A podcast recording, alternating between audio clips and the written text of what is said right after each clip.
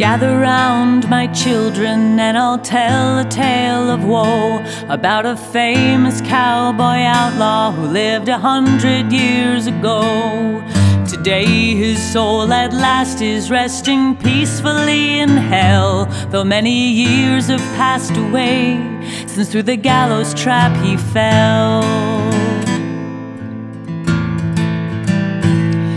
Was sitting propped up in a chair just after he was hanged, and they photographed his body as a distant church bell rang. A circus man was waiting with fifty dollars in his coat, and he bought the cowboy outlaw so he could have him in his show. And very soon he was embalmed and toured from town to town. People paid to see the outlaw that they'd heard so much about. He stood before them with a pistol against a painted scene.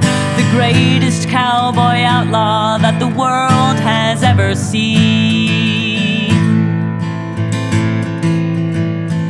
But in time he was forgotten, and no one knew his name. And when he began to fall apart, they took his booth away. They painted him with varnish and put a crown up on his head. Come and see the king of Egypt, said the sign out front instead.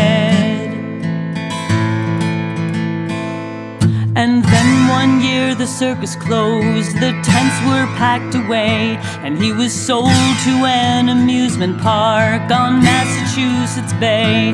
He was sold for next to nothing, and they packed him in the van. They thought they'd bought a dummy, but they'd really bought a man. He was sprayed a special color to help him look a fright, and they hung him from a gallows neath an ultraviolet light. He hung there in a spook house for many, many years as youthful faces passed him by in tiny railroad cars.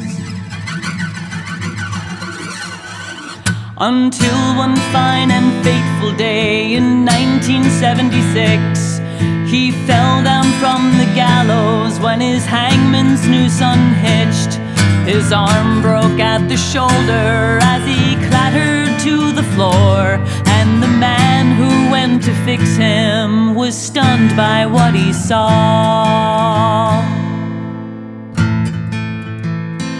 And the teenage boys did holler, and the teenage girls did faint when they saw the bone protruding from the varnish and the paint. A coroner came to serve him and ran a slew of tests. They found out who he was in time and laid his soul to rest. A hundred years have come and gone since he spoke his final word. I'm not afraid to die and leave behind this rotten world. So go and pull the lever, hangman. Now my race on earth is run. And he thought his life was ended, but it had only just begun. He thought his life was ended, but it had only just begun.